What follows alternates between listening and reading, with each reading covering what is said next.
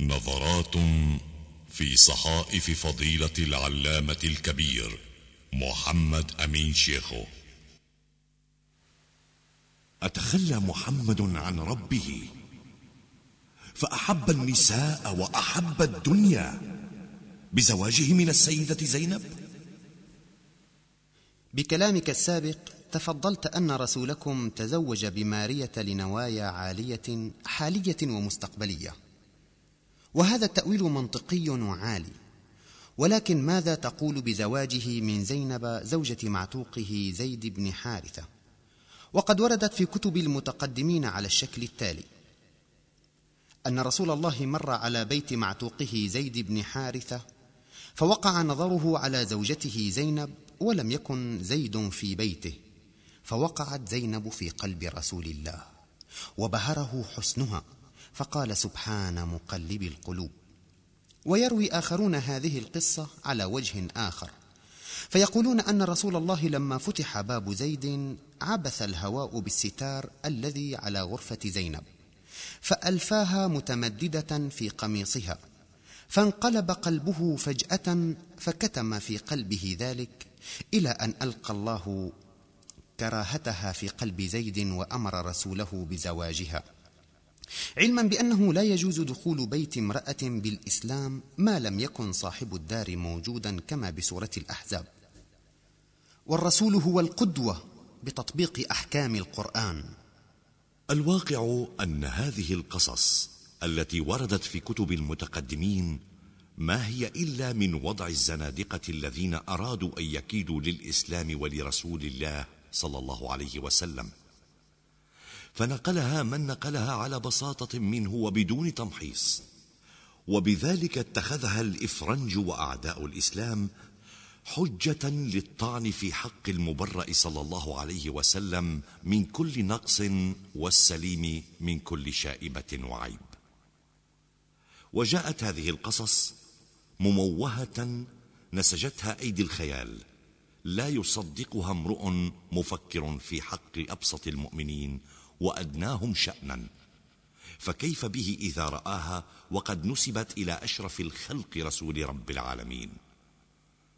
ولو أنك درست أسباب زواجه صلى الله عليه وسلم بزوجاته الطاهرات لأقام لك كل واحد منها دليلا واضحا على أن رسول الله صلى الله عليه وسلم ما كان بذلك الرجل الذي يعمل لغايات شخصية ومصالح مادية وحبا بالنساء كما أورد الزنادقة والكفرة من دسوس.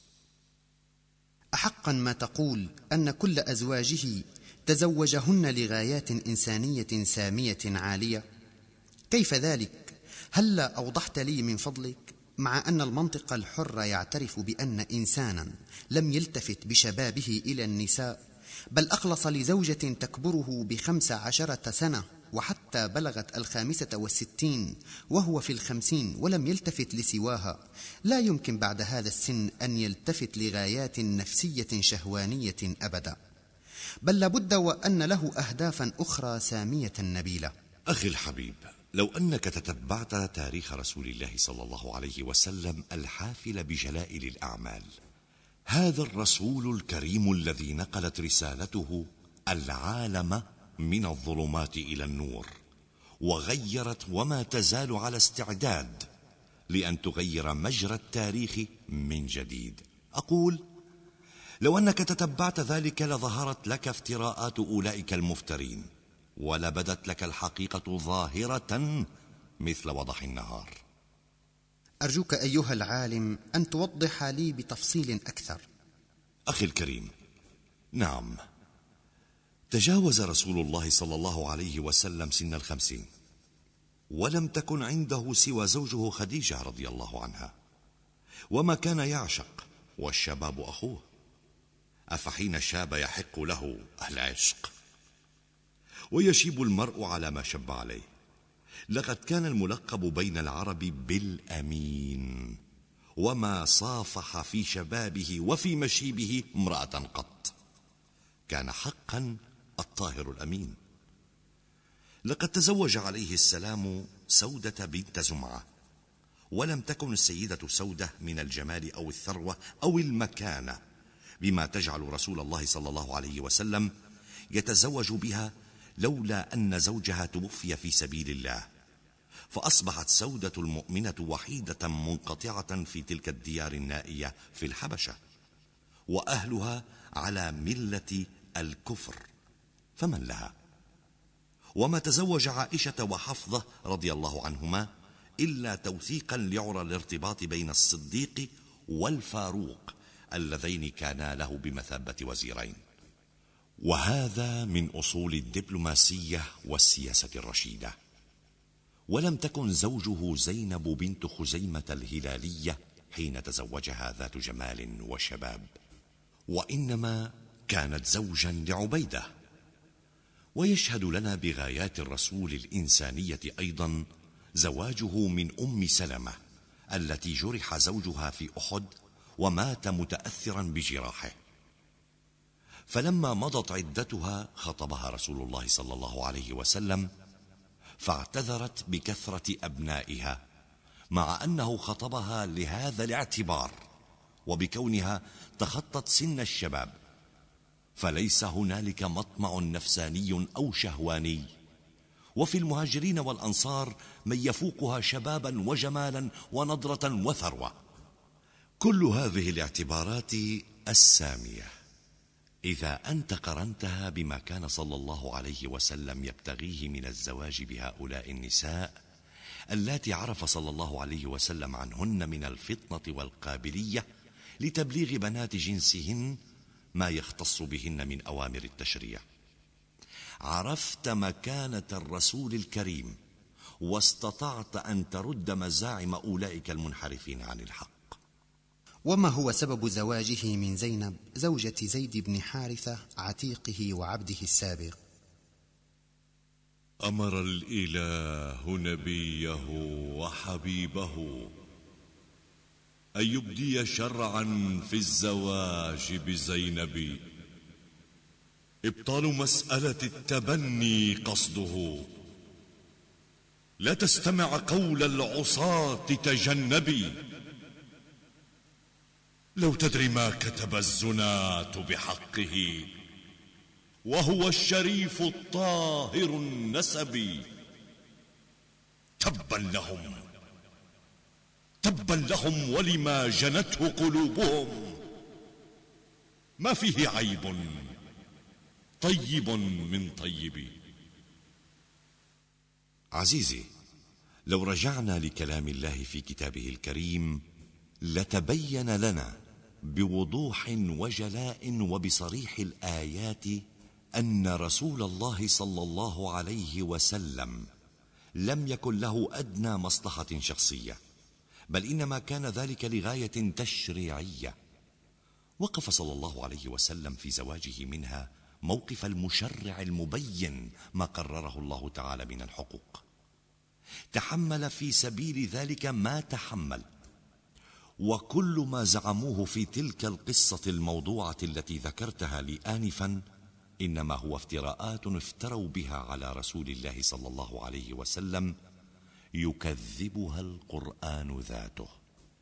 وإنك إذا تتبعت الوقائع عرفت أن زينب رضي الله عنها، وهي ابنة عمة رسول الله صلى الله عليه وسلم، إنما نشأت بعينه صلى الله عليه وسلم، وقد عرفها في طفولتها، ولو أنه أراد التزوج بها لما أشار عليها بأن تتزوج بمعتوقه زيد، أي بعبد، وهي سيدة قرشية وبنت بكر. أيها العالم الجليل، ألا تستعرض لي الآيات زيادة إيضاح لي كي تكون ردا قاطعا على كل من سولت له نفسه التجرؤ على الكلام عن نبيكم العربي؟ القول الفصل في هذه القصة أن زينب رضي الله عنها لما شبت واستشارت رسول الله في أمر زواجها أشار عليها بالزواج من زيد بن حارثة، ولا ريب أن ذلك كما بينته الآية الكريمة إنما كان بأمر الله تعالى ووحيه، وقد شق على زينب رضي الله عنها وعلى أخيها عبد الله أن تكون أخته القرشية الهاشمية أعلى نسب في العرب قاطبة، بل وفي قريش، تحت عبد رق اشترته خديجة وأعتقه رسول الله صلى الله عليه وسلم. لكن الله تعالى علم في زينب تلك الأهلية لتحقيق هذا الأمر الصعب، أراد أن يبطل تلك الاعتبارات القائمة في النفوس على العصبية وحدها، وأن يدرك الناس جميعا أن لا فضل لعربي على أعجمي إلا بالتقوى. فأنزل الآيات على رسوله مبينا لزينب وجوب الطاعة. قال تعالى في سورة الأحزاب: وما كان لمؤمن ولا مؤمنة إذا قضى الله ورسوله أمرا أن يكون لهم الخيرة من أمرهم ومن يعص الله ورسوله فقد ضل ضلالا مبينا. وهنالك أذعنت زينب وأخوها لأمر الله، وتزوج زيد بها، غير أنه ما كان يطيب العيش بين السيدة زينب وزوجها، واشتكى زيد ذلك لرسول الله غير مرة واستأذنه في طلاقها، فكان صلى الله عليه وسلم يأمره بأن يمسك عليه زوجه، وذلك ما أشارت إليه الآية الكريمة في قوله تعالى: وإذ تقول للذي أنعم الله عليه، أي بنعمة الإيمان، وأنعمت عليه بأن أطلقت إساره وأعتقته ثم اتخذته ابنا. أمسك عليك زوجك واتق الله. ولكن ما الذي كان يخفيه الرسول محمد والله مبديه في قول الرب وتخفي في نفسك ما الله مبديه؟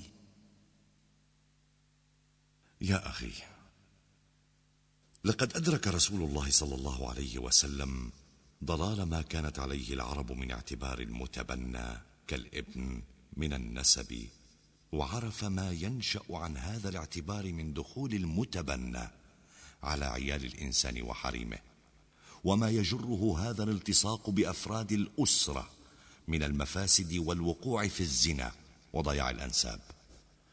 كما عرف الحكمة الإلهية من أمره تعالى زيدا بالتزوج بزينب، وأدرك أنه لا بد أن يأمره الله تعالى بعد تطليق زيد زينب بأن يتزوج صلى الله عليه وسلم بها، ليهدم تلك الاعتبارات القديمة الخاطئة، وأن يبين للناس أن المتبنى إنما هو امرؤ غريب عن الأسرة، يجوز لمن تبناه أن يتزوج بزوجته بعد طلاقها منه، بخلاف الابن من النسب.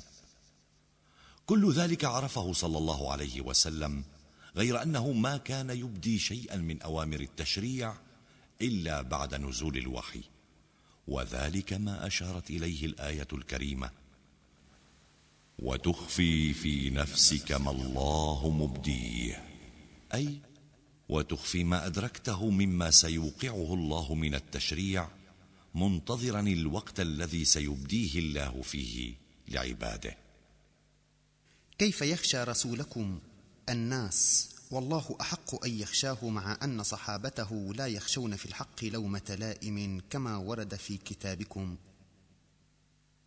مهلا عليك يا أخي، لا تنظر إلى الآية نظرة سطحية دون ربطها بما سبق من الكلام في الإقدام على هدم تلك العادة الجاهلية المتأصلة في نفوس العرب قبل نزول الوحي.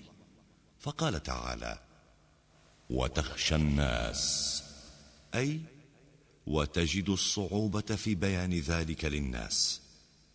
فلما أنزل الله عليه الأمر بوجوب التزوج بزينب بعد طلاقها من زيد وانقضاء عدتها، أقدم صلى الله عليه وسلم على تطبيق الأمر الإلهي عن طيب نفس منه، لأنه يعلم أن الله أحق أن يخشاه، ولذلك وصف تعالى حال رسوله بعد نزول الأمر الإلهي: والله أحق أن تخشاه، أي أنك أقدمت على ذلك متحملا هذه الصعوبة لأنك تعلم أن الله أحق أن تخشاه.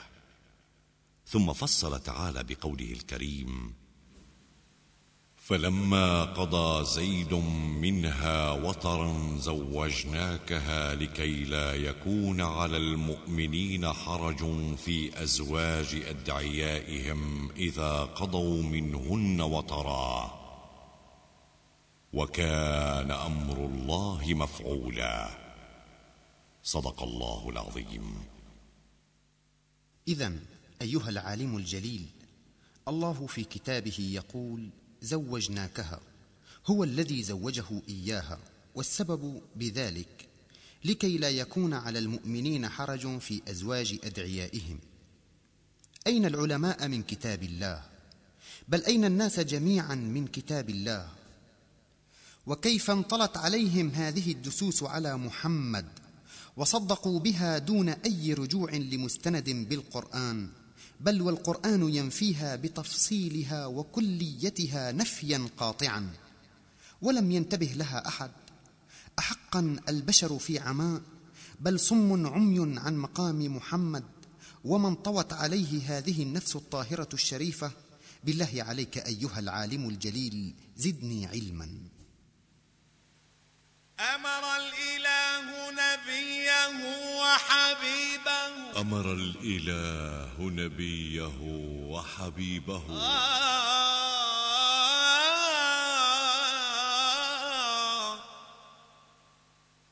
آه أمر الإله نبيه وحبيبه أن يبدي شرعا في الزواج بزينب. أمر الإله نبيه وحبيبه أن يبدي شرعا في الزواج بزينب. أمر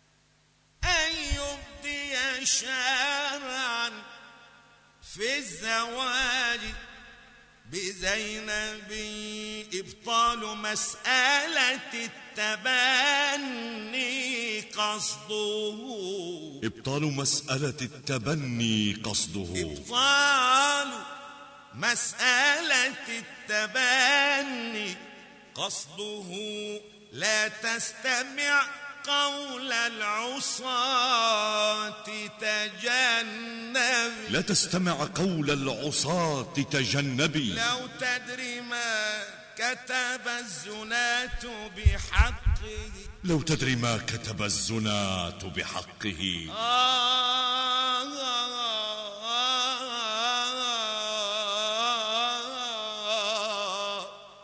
آه آه آه آه لو تدري ما كتب الزناة بحقه وهو الشريف الطاهر النسب لو تدري ما كتب الزناة بحقه وهو الشريف الطاهر النسب تبا لهم ولما جنته قلوبهم تبا لهم تبا لهم تبا لهم ولما جنته قلوبهم ما فيه عيب طيب من طيب تبا لهم تبا لهم ولما جنته قلوبهم ما فيه عيب طيب من طيب تبا لهم ولما جنته قلوبهم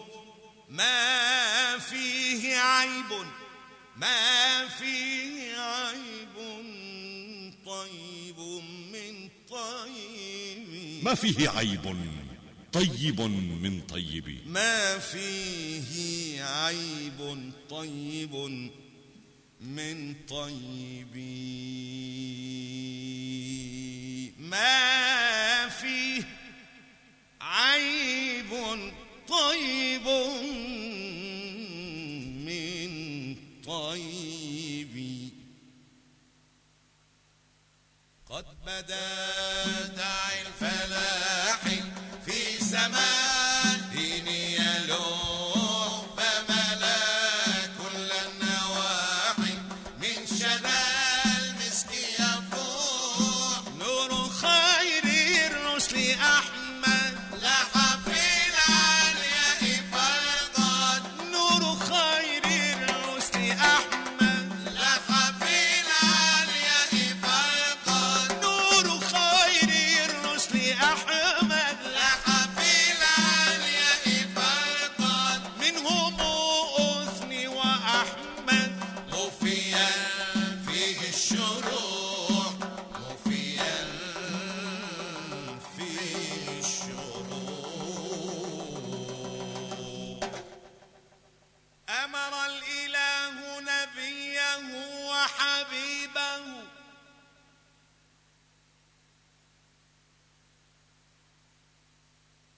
آه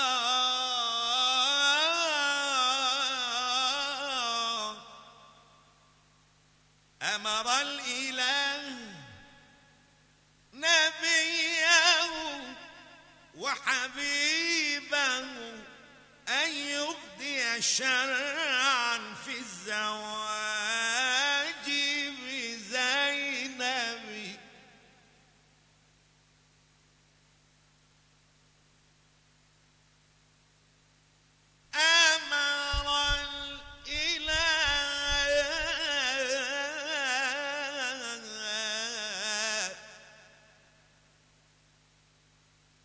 أن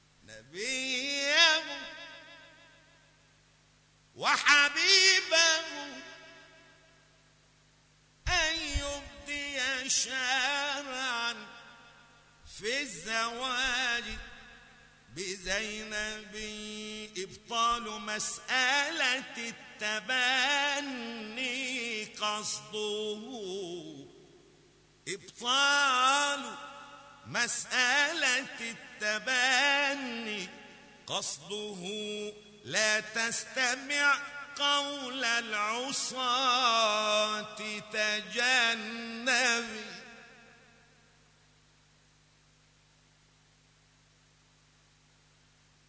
لو تدري ما كتب الزناة بحقه آه آه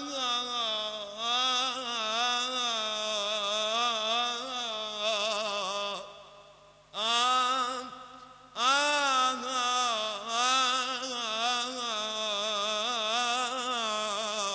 آه لو تدري ما كتب الزناة بحقه وهو الشريف الطاهر النسب